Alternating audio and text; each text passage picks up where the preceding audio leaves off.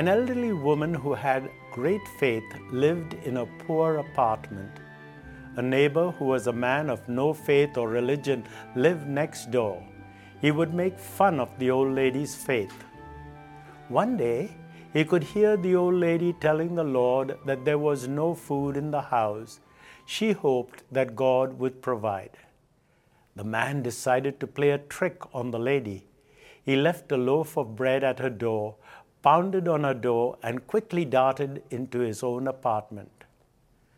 The next thing he heard was her loud cry of praise Lord, I thank you.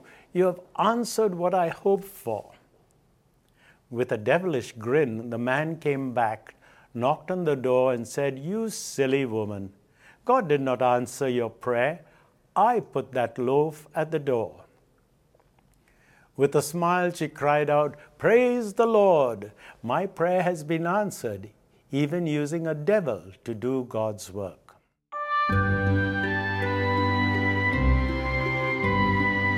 Our readings today from Isaiah and Matthew remind me of the musical Oliver.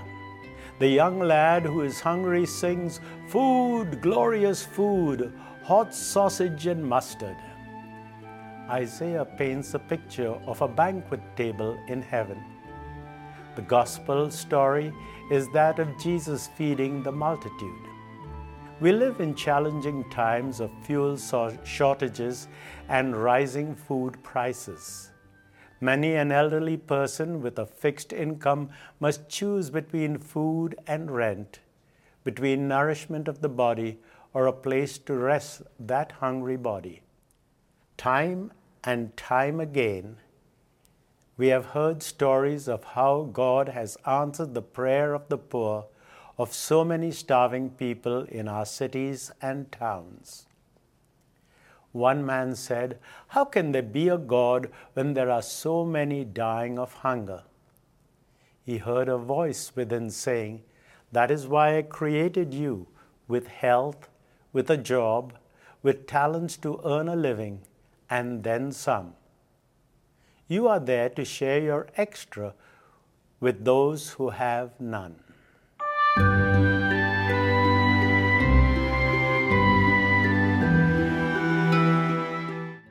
Can you think of a time when God answered your prayer by using another person?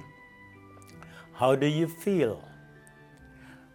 Also, when did God use you to answer someone else's prayer? How did that make you feel?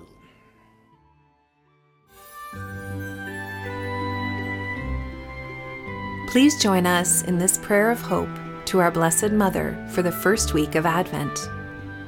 Remember, O most gracious Virgin Mary, that never was it known that anyone who fled to thy protection implored thy help, or sought thy intercession, was left unaided.